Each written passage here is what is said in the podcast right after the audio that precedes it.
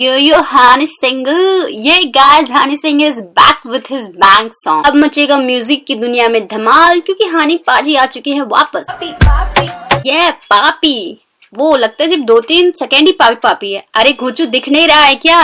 पूरे एक दो मिनट पापी पापी है? कमरिया धीरे धीरे धीरे धीरे। अरे मैडम आप धीरे धीरे कमर क्यों हिला रहे हो? जल्दी जल्दी हिलाओ। क्या किसी ने इन्हें बताया नहीं कि लॉकडाउन खत्म हो चुका है और हमारे पास इतना समय नहीं है कि हम इनकी धीरे हिलती हुई कमर को देख सके?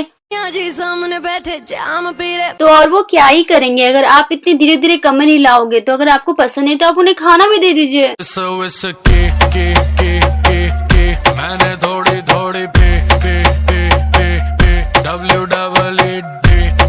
सब बहुत बुरे हैं। सब झूठपुन मेरे हनी पाजी का मज़ाक उड़ा रहे हैं।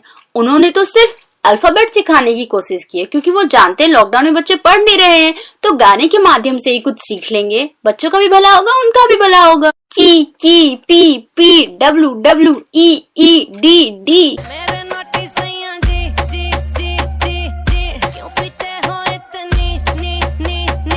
क्योंकि घर में नहीं बनाती हो तुम दाल रोटी T T T T. Zomato से मंगानी पड़ती है पाव भाजी। जी जी जी। मैं नहीं कमाता इतने पैसे इसलिए पीता हूँ इतनी ई ई। जुआ जुए से पैसा कमाने दे म्यूज़िक बनाने दे। मैं तो सोचती थी सिर्फ़ टोनी कक्कड़ के पास ये एबिलिटी है कि वो दो लाइन के वर्ड को सॉन्ग में तब्दील कर दे पर उसके साथ रहते रहते हनी सिंह ने भी ये सीख लिया है।